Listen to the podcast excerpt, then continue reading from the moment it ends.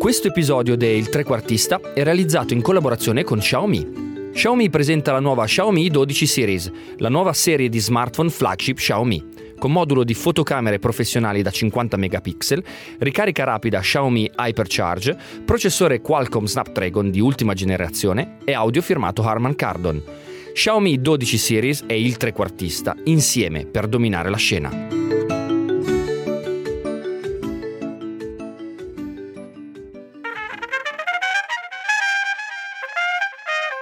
Trequartista è un atleta speciale, dotato di visione e fantasia, difficile da imbrigliare. Attacca muovendosi fra le linee, sta in una posizione fluida, liquida, un po' come la società moderna. Il trequartista non è un'esclusiva del calcio, ma una forma dell'anima. Trequartista, per noi, è John Alomu. Io sono Carlo Pastore, lui è Giorgio Terruzzi e con noi oggi c'è l'autore di L'uragano nero, Marco Pastonesi.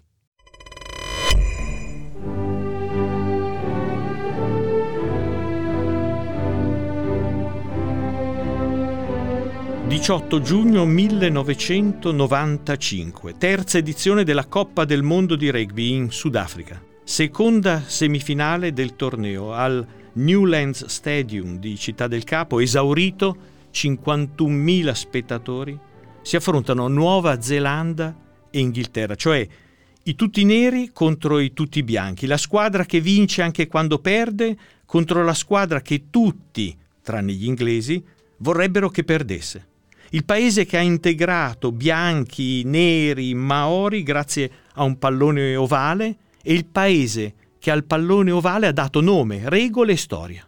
Dopo un paio di minuti in cui la partita cerca ancora ispirazione e trama, il pallone rimbalza nelle mani di un neozelandese, il tre quarti ala sinistra, un energumeno, alto 1,96 m, pesante 119 kg e veloce come un centometrista si chiama Jonah Lomu, con una volata di 25 passi per 35 metri in 7 secondi, Lomu evita, sfugge infine asfalta tre avversari e segna. Quella meta entra nella storia e la, la scolpisce, perché è la meta che rivoluziona Ovalia, perché è la meta che dopo nulla sarebbe mai più stato come prima.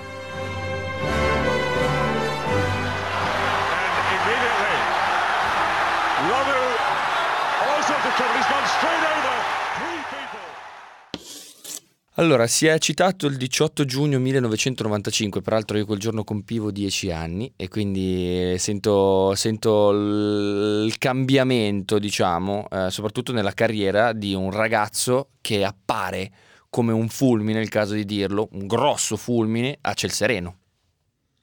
Ma quel giorno John Alomu apparve al mondo 1995, non c'era internet, le notizie certo si sapevano, le immagini certo c'erano, ma quel giorno eh, si seppe. Dopo un paio di minuti l'Omu prese il pallone, il pallone da rugby ovale ovviamente, rimbalza dove gli pare, però, però gli rimbalzò in mano come calamitato, come eh, soggiogato. Lo scelse il pallone quindi? Fu scelto dal, dal pallone in qualche modo, sì.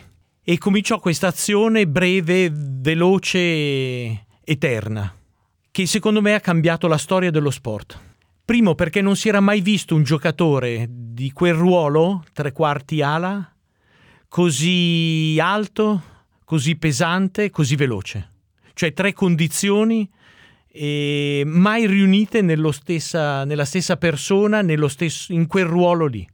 E poi perché quell'anno, esattamente in quell'anno, esattamente in quella manifestazione, la federazione internazionale decise di abolire la, forse l'ipocrisia eh, o il dogma del dilettantismo e aprì anche il rugby al professionismo il, il rugby era fino a quel giorno un regno chiuso o semichiuso, e volutamente diverso da tutti gli altri sport. Il professionismo non era accettato anche se sotto sotto qualcosa si faceva, un, uno stipendio, un, un rimborso spese. Un rimborso spese, un lavoro, il più delle volte un lavoro.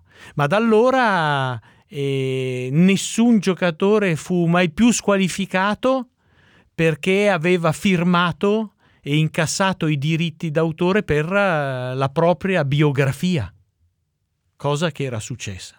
Questo è curioso, no? Perché oggi è difficile pensare che all'epoca non ci fosse il, prese- il professionismo nel, nel rugby.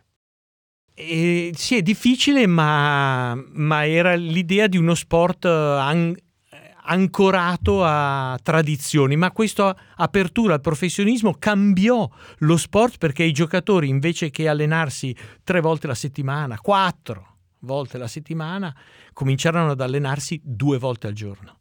E, e l'OMU fu preso come simbolo, come traguardo, come meta di questa trasformazione. L'OMU era un gigante veloce, era un uragano nero naturale incredibilmente, straordinariamente, miracolosamente naturale, ma da allora si cercò di prendere degli atleti alti e renderli grossi e veloci, o prendere degli atleti veloci e renderli grandi grossi. e grossi con il rischio del doping. No, allora ci sono alcune cose che vanno dette per contestualizzare, perché qui, intanto abbiamo detto molte volte Giona Lomu è come Niki Lauda. Nome pazzesco. Beh, insomma, già sei portato. Poi nel rugby, rugby Milano, ma in molti posti, c'è sempre stata questa divisione, ignoranti, intelligenti. Addirittura si facevano le partite a fine anno, ignoranti, intelligenti. E chi decideva che era ignorante? No, ignoranti quelli di mischia, no, piloni pesanti che devono spingere, intelligenti tre quarti, quelli che fanno le mete.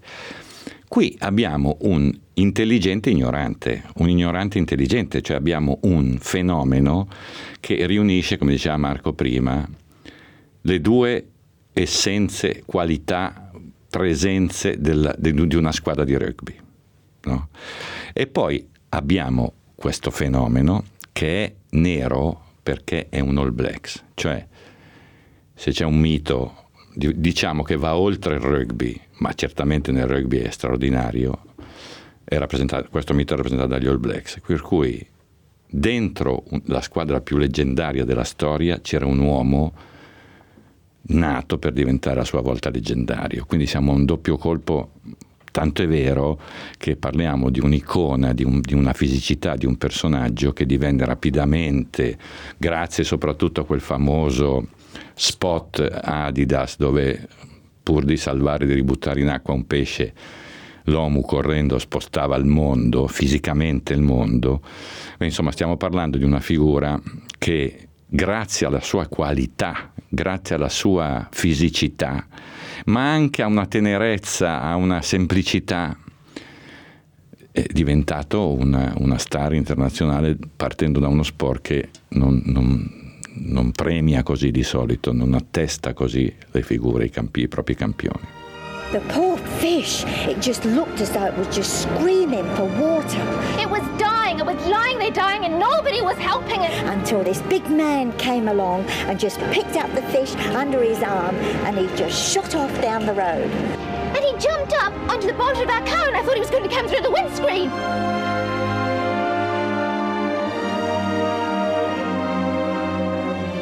Oh, his muscles were bulging and he was just holding this fish just so tight. Of course it was Jonah Lomu. He burst through the car wash, bang! Why jingos, he was moving. Esatto, perché è uno sport di... Mm, Di cui si parla sempre per il terzo tempo, no? per esempio. Ecco, il rugby è una di quelle, di quelle, cose che viene conosciuta per il terzo tempo, per esempio. Allora, attraverso la storia di questo campione, raccontiamo un po' di più di questo sport, appunto. Eh, John Alomu, come si affaccia al rugby? Chi era prima di diventare eh, quell'uragano nero di cui poi appunto si, si, si narra oggi? Un passo indietro, 1823, cittadina di Rugby, a un'ora e mezzo da Londra, e college, e, um, studenti quindi abbienti, partita di calcio La leggenda racconta di uno studente, William Webb Ellis, che trasgredendo le regole del gioco prende il pallone fra le mani e corre verso la porta degli avversari. Invece di essere punito, invece di essere eh, messo all'indice, questa trasgressione viene codificata e valorizzata dal rettore del, del college che è un uh, reverendo. Nasce uno sport in antagonismo alla, al calcio. Eh, non si gioca con uh, i piedi, si gioca con le mani. Il rugby non è facile, diciamo la verità. Il limite della popolarità del rugby sta nelle sue regole che sono in continua evoluzione per migliorare la, la sicurezza e anche lo spettacolo. Ma il rugby ha, diciamo, due o tre cose fondamentali che tutti devono capire e bastano queste due o tre cose perché tutti possano capire. La prima. La prima cosa è il pallone ovale. Ovale significa la imprevedibilità del rimbalzo. Vuol dire che non c'è nulla di scontato, di regolare, ma è imprevedibile. Chissà È dove andrà a finire quel pallone. La seconda cosa è che si passa, certo, con le mani, ma indietro. È l'unico sport dove si passa il pallone soltanto indietro. E questo perché? Perché significa, perché pretende, perché esige che tu dietro abbia i tuoi compagni sempre in aiuto, in soccorso, in pronto soccorso. Il, il rugby è uno sport di pronto mutuo soccorso. E la terza regola, secondo me, fondamentale è che non si protesta. Cioè, nessuno dei giocatori di una squadra, tranne il capitano, può parlare Con l'arbitro. con l'arbitro, pena l'arretramento dell'intera squadra di 10 metri. Ora 10 metri su 100 è il 10%, non è tanto, ma 10 metri per 15 giocatori che sono quelli che formano una squadra sono 150 metri. E i 10 metri persi per una protesta, per un uomo di mischia che magari ha lottato e sputato Un l'anima ignorante. per l'ignorante per un centimetro di spinta è tantissimo e questo cambia cambia la- la- il, il modo di concepire e di vivere una partita queste bastano queste tre regole per per esaltare la diversità del, del rugby rispetto a qualsiasi altro sport. Uno E per- sport diverso, quindi. diverso e, e per conferire al rugby non solo il, il significato, la qualifica di sport, ma di disciplina, di ordine, se non di religione e comunque di educazione. Lo- il rugby è uno sport che educa. Ed è quello che è successo a John Alomu. John Alomu veniva da una famiglia povera, molto povera, disastrata, il padre alcolizzato. E veniva dai bassi fondi di Auckland, South Auckland, dove regna la delinquenza. L'Omu da piccolo, ammesso che sia mai stato piccolo, era un piccolo, un grosso piccolo, era un delinquente, era, rubava le biciclette. C'è una pagina della sua autobiografia in cui racconta di questo bullismo di cui lui era protagonista, ma fu il rugby A salvarlo. a salvarlo, a rimetterlo sulla strada, ma una strada migliore, la strada di un campo. Era stata la madre a capire che il rugby, con i suoi valori, poteva indirizzare Jonah verso regole che né la scuola né la famiglia erano state capaci di dargli. Qui, Giorgio, siamo di fronte forse a una, una- una- una pazzesca collisione di senso e di significati. Dentro il trequartista c'è per la prima volta un trequarti ala. Questo è già un fatto, John Alomu. E in più, qui vedi come si mischiano le linee della vita con le linee del campo ed è tutto imprevedibile come la palla ovale. Allora, intanto per la prima volta il trequartista si occupa di uno sport, non si occupa di uno sport minore, ma si occupa di uno sport maggiore, ok. eh, dove la relazione tra le persone e le regole è fondamentale. Cioè quello che è successo all'OMU Noi, per esempio, Rugby Milano lo facciamo, lo vediamo in carcere da dieci anni. Eh, raccontaci anche un po' meglio. No, cioè, cioè, stiamo, parlando, stiamo parlando di uno sport che di combattimento basato sulla gestione dell'aggressività, perché l'etica e le regole del rugby sono rigidissime. Non si parla, contestare l'arbitro è, è vietato, devi far fatica, devi prendere dei pestoni e stai zitto. Quindi uno sport di combattimento per chi basato sulla gestione dell'aggressività, per chi ha problemi di gestione dell'aggressività, come li aveva l'uomo da ragazzo, come li hanno molti ragazzi, anche bambini, è una bellissima esperienza di squadra, di gruppo, perché capisci abbastanza in fretta che tu da solo non vai in nessun posto, prima cosa, che c'è qualcuno attorno a te che è disposto a aiutarti per andar, farti andare avanti. Tre, che se fai la scena, simuli, se rompi coglioni, ti sputtani da solo.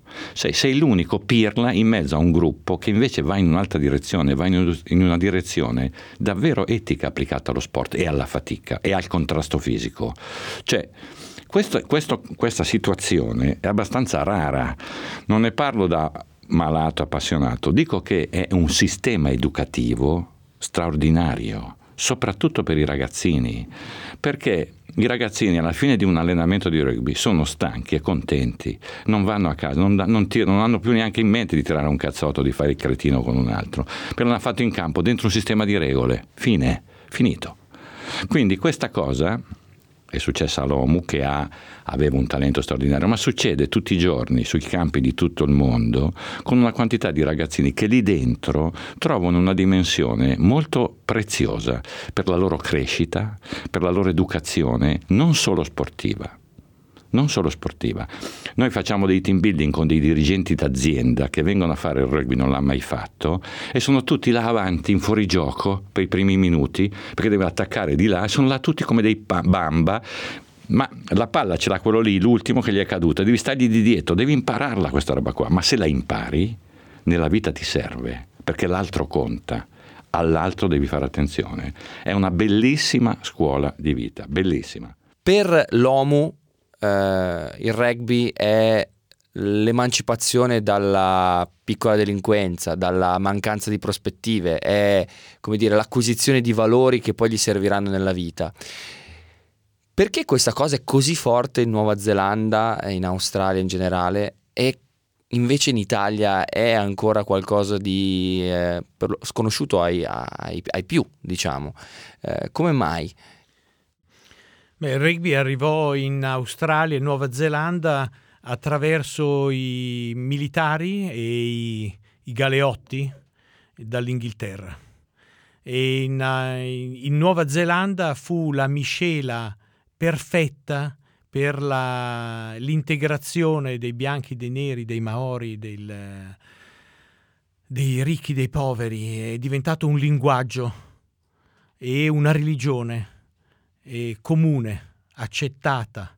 C'è un'immagine straordinaria, è quella di Richie McCaw, terza linea ala, il ruolo più bello del rugby perché è quello del gregario, è quello del mediano, è quello di chi è sempre in gioco. Capitano degli All Blacks è il giocatore più rappresentativo, il giocatore più importante, il giocatore con il maggior numero di presenze nella nazionale neozelandese. In un turno di riposo a lui concesso, Richie McCaw era non in tribuna, né tantomeno a casa davanti al televisore. Era ai bordi del campo, indossava una casacca eh, gialla, fluorescente, quella del portatore di acqua. E durante le pause correva in sostegno ancora una volta ai compagni con delle borracce. Ecco, il, è come se Totti ecco, facesse il raccattapalle. Una, il raccattapalle. E, questo, e questa era una cosa normale, assolutamente normale per loro, ma per noi è speciale, unica, forse strana. C'è una ragione, secondo me, connessa culturale connessa al, al, al destino del rugby. Il rugby cresce, è cresciuto sempre sul duro, cioè terre di emigrazione, Sudafrica, Nuova Zelanda, terre come l'Argentina. In Francia il rugby è cresciuto soprattutto sui Pirenei, in Galles, Galles è dura, cioè cresce sul duro. E noi siamo una nazione, un popolo che, che cerca il morbido, cerca la scorciatoia, il rugby non ha scorciatoie.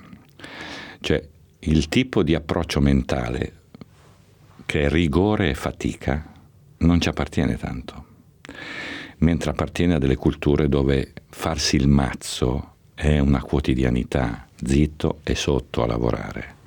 Per cui secondo me c'è un problema anche proprio profondo di rapporto con la vita, perché in questo paese siamo dei campioni del mondo a, a trovare la gabola. Nel rugby non c'è la gabola, non c'è, non puoi farla.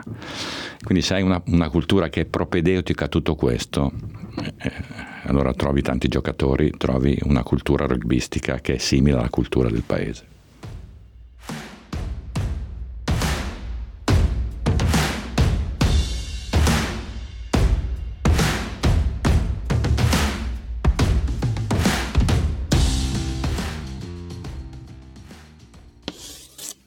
Torniamo su John Allomu, perché guardare i video oggi, io sono rimasto sopraffatto dal suo strapotere fisico, da quello che riusciva a fare, quello che ha costruito sì con rigore, con applicazione, con fatica, con lavoro, ma lì c'erano anche delle qualità superiori.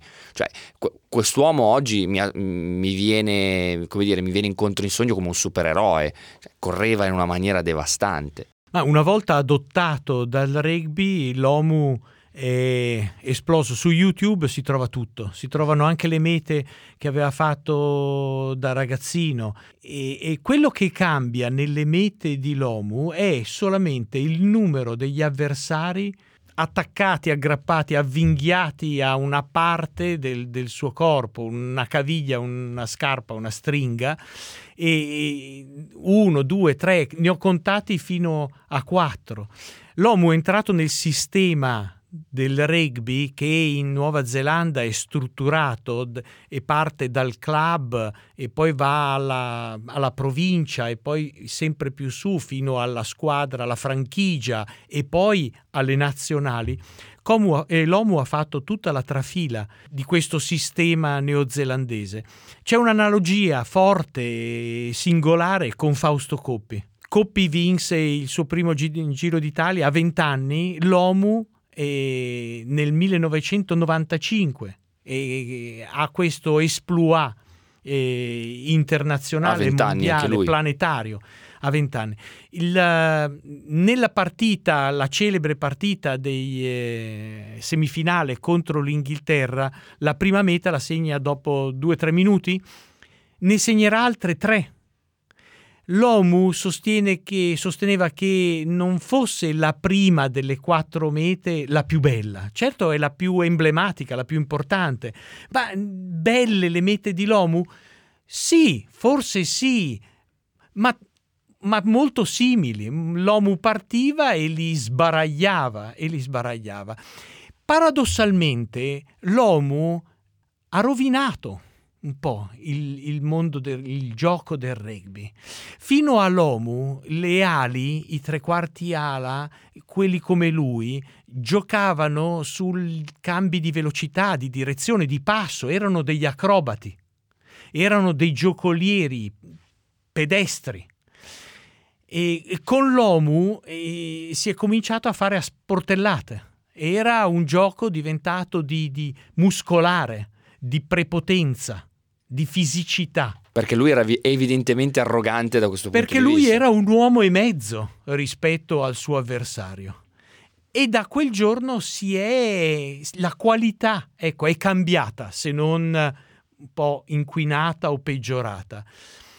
Oggi il livello è così alto che anche i nuovi Lomu devono avere di nuovo una tecnica particolare per poter sfuggire al, all'impatto frontale, al, all'infrangersi contro un muro. Quindi parliamo comunque di campioni eh, esagerati, come Curry nel basket dell'NBA, che tira dappertutto e la, e la, butta dentro. Era un po' quella roba lì, era l'OMU, no? Eh, era arrivato, era, era, colui che salvava le partite, colui che faceva da solo. Sì, era... Bastar, bastava dare la palla all'OMU per fare la differenza. Il rugby è... Come Maradona, gli davi la palla e poi ci pensava lui.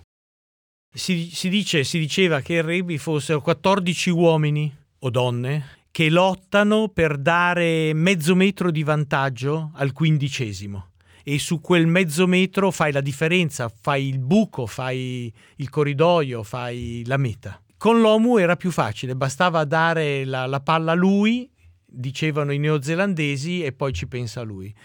Oggi le cose sono cambiate. Nell'ultima Coppa del Mondo la rivoluzione, secondo me, è stata il Giappone e atleti, certo, fisicamente preparati, certo, fisicamente allenati, certo, fisicamente adatti, ma inferiori ecco, a, a, a, alle, alle dimensioni, montagne. alle montagne e che però giocano eh, sulla velocità, sulla sincronia, sulla imprevedibilità, sugli schemi. Ecco, quello, quello è stato un, un, nuovo passo in là ecco, e, rispetto ai muscoli, rispetto alle ossa. Graham Henry, che è stato uno dei più grandi allenatori della storia, allenatore degli All Blacks, poi scrisse che persino gli All Blacks avevano snaturato un po' troppo il loro gioco in funzione di l'OMU, perché se l'OMU fossero stati in una squadra me- mediocre, faceva l'OMU. Gli All Blacks avevano, c'è stato un periodo in cui attribuivano, davano all'OMU una chance di consapevoli di avere a che fare, rinunciando o non lavorando abbastanza su tutto quello che era la loro pertinenza tecnica, che era comunque di altissimo livello. Chiudo, chiudo questa parentesi anche perché lo strapotere fisico comunque è una, mh, mm, una caratteristica che ritorna nei trequartisti. Nel momento del, del, loro massimo splendore, in qualche maniera hanno una caratteristica fisica che emerge prepotentemente. Però c'è il momento in cui a volte l'incantesimo si spezza. Ed è successo anche all'uomo.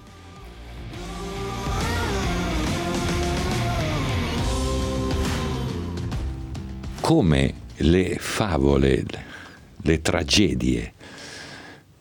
Eh, Shakespeare c'è dentro un controbalzo, un rimbalzo della palla inatteso, inaspettato. Cioè questo gigante, questa figura così rilevante si ammala, si ammala di una malattia strana, di una malattia che lo rallenta, poi lo ferma e poi lo uccide. No? Così precocemente, così rapidamente, così come tutto accadde prima.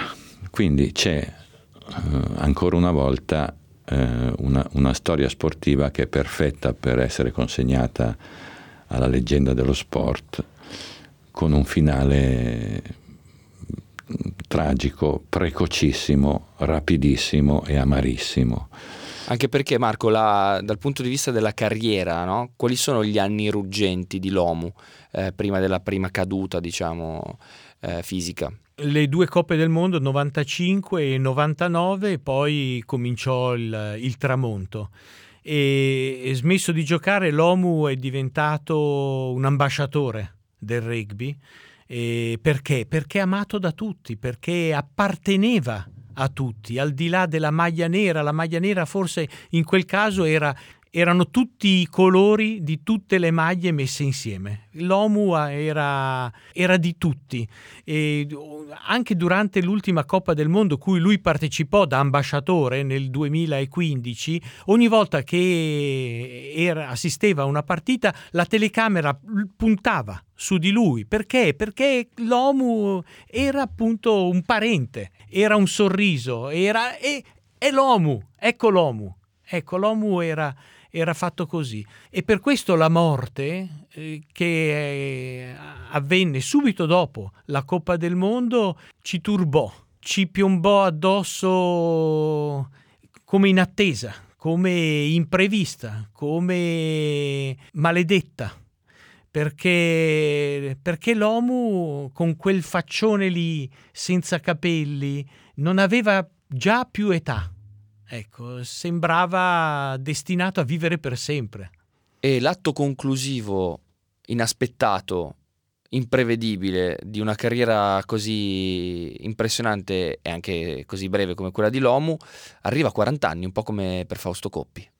Il 18 novembre del 2015 Lomu muore, muore di nefrite per quello che la nefrite gli ha tolto in tutti questi anni al, ai reni, dopo un trapianto, dopo, e dopo un, forse uno secondo trapianto che ci sarebbe, sarebbe reso necessario. Muore di notte, i due bambini dormono, la moglie gli stringe la mano, impotente, e l'uomo muore povero.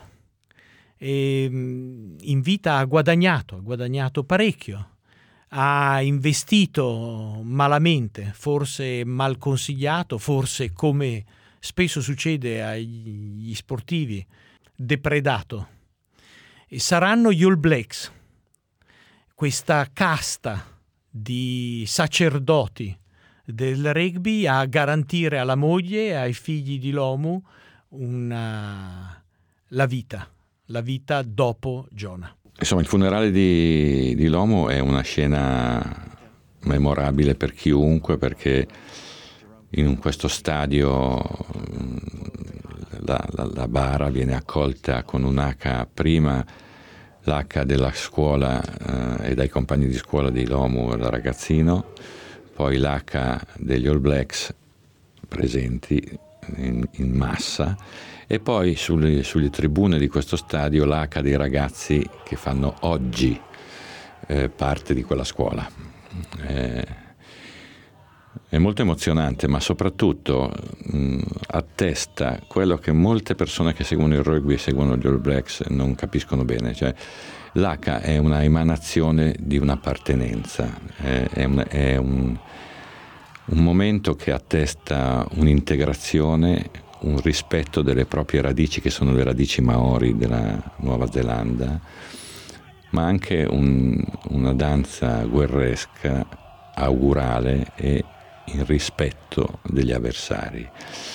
Eh, quest'estate eh, i due All Blacks che erano da noi, eh, nella, nella serata, in una serata ho chiesto se per un bianco un giocatore bianco, visto che l'H viene comandata sempre da un Maori o da un giocatore che ha almeno una discendenza Maori, eh, se per un bianco l'H è una forzatura o qualcosa che è più distante. E loro sorridendo hanno detto assolutamente no, l'H è una cosa che ti appartiene e ti appartiene fin da quando sei bambino. Ogni scuola, ogni comunità ha un H ed è un momento che rafforza le parole bellissime che fanno parte del rugby alla fine, che sono condivisione, appartenenza e sostegno.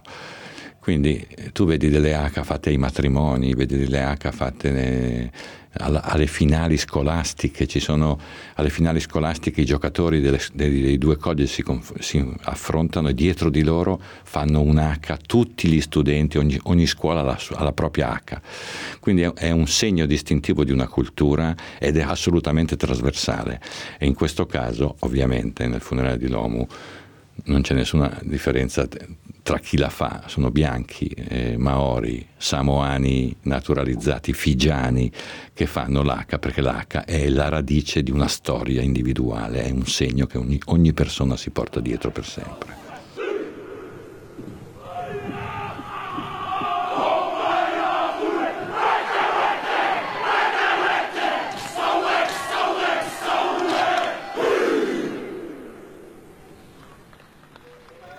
Giorno, quando era già malato, aveva già smesso di giocare ad altissimo livello, chiamò un nostro amico dell'Adidas, che è il sponsor degli All Blacks da tutta la vita, dicendo che l'uomo sarebbe passato da Milano se mh, mm, avevamo piacere a fare un incontro con i nostri bambini del rugby Milano, figuriamoci.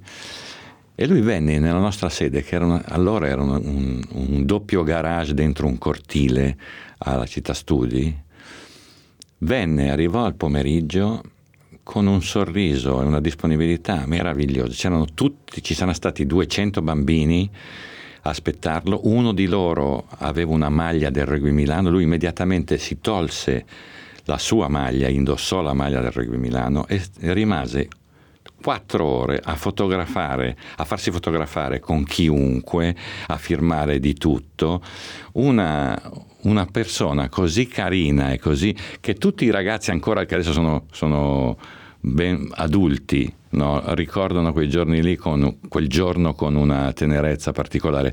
E io mi ricordo che ci fu un, un, un, nostro giocatore che andò lì con la sua maglia firmata da lui, dicendo: No, te la do, visto che ne hai firmate tante, ti do la mia firmata da me. No? Cosa che lui rise moltissimo, ma è un gesto che non fai se sei una soggezione, un, lo fai perché ti sembra uno della tua squadra. No? L'OMU uno di noi. Sì, insomma. sì, sì, straordinario. A proposito di l'OMU, eh, lo spot più divertente che dà la misura della sua popolarità anche post ritiro fu lanciato prima del mondiale il penultimo mondiale in Inghilterra, cos'era? 2000 e dove eravamo anche noi, eh, 2019-2015 eh, in Inghilterra, dove lui stava dentro una specie di eh, jukebox eh, in un pub, ma si nascondeva dentro prima e tu eh, potevi scegliere se eh, come avventore del pub se volere un pallone firmato, potevi vincere un pallone firmato dall'OMU. E questi qui, gente normale che giocava, lui dentro firmava il, il, il, il, pallone e cacciava fuori il pallone firmato dalla macchina. Già tutta una sorpresa di questa. Poi a un bel momento usciva dalla sua macchina, dalla sua box. Sì, ma che box era? Era un box? Sì, una specie, di, no, una specie di distributore automatico, una cosa così e de, nel, in questo pub enorme in Irlanda, credo fosse girato, devi, era bellissimo vedere la sorpresa e la gioia di tutte le persone nell'avere, rugbisti tutti ovviamente, nell'avere lì non solo un'icona, ma una persona la, che ti ha fatto sognare, per un rugbista è come Rivera, è come Maradona, è come, cioè, tu hai una gratitudine di fronte a questi qui perché vedi fare delle cose che tu che hai, hai giocato no, non hai neanche avuto il coraggio di sognarlo di fare una roba così, no? per cui era una, un, un beniamino autentico in quella famiglia piccola che è quella del rugby, ma, molto orgogliosa. C'era la stessa sorpresa di quegli spettatori fortunati che avevano assistito alla, alle esibizioni dei Beatles. Un, un, certo periodo i Beatles eh, facevano una tournée nei pub a sorpresa, senza eh, denunciare, no? senza, senza annunciare propria, il concerto e, e, quindi apparivano sul palco e si suonavano. a suonare i Beatles e in un pub qualsiasi. Ecco, lo stesso sorpresa. Paul McCartney lo fa ancora qualche volta. La stessa pare. sorpresa, lo stesso stupore, lo, la stessa felicità eh, la regalava l'uomo. Incredibile comunque, mm, un dispensatore di felicità e un eh, grandissimo atleta. Io vi ringrazio, grazie Marco Pastonesi. Grazie a voi. Grazie Giorgio Terruzzi. Grazie.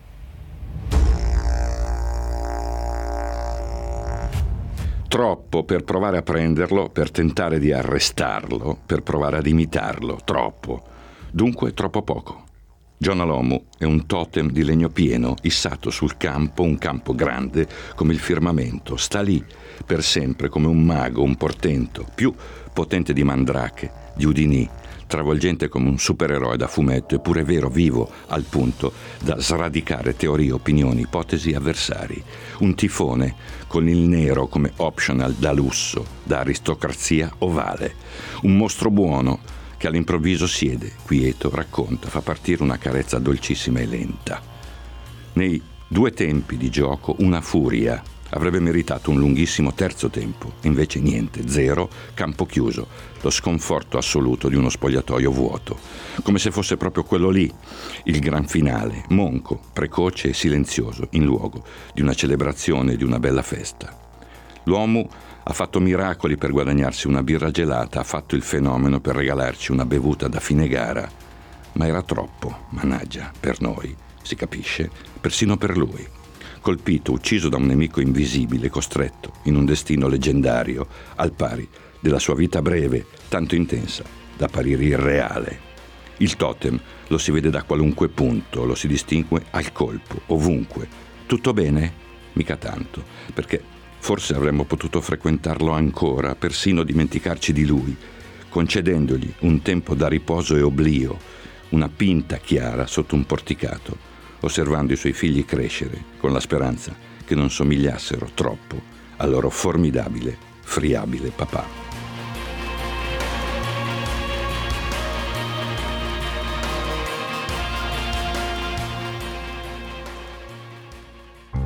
Continuate a seguirci, iscrivetevi al podcast sul sito iltrequartista.com, ascoltateci su Apple Podcast, Spotify, Google Podcast e lasciate le vostre recensioni.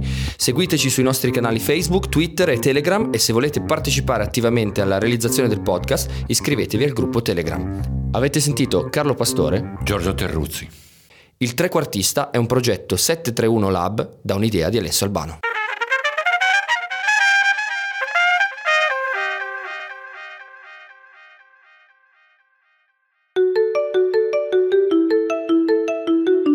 Questo episodio del Trequartista è stato realizzato in collaborazione con Xiaomi.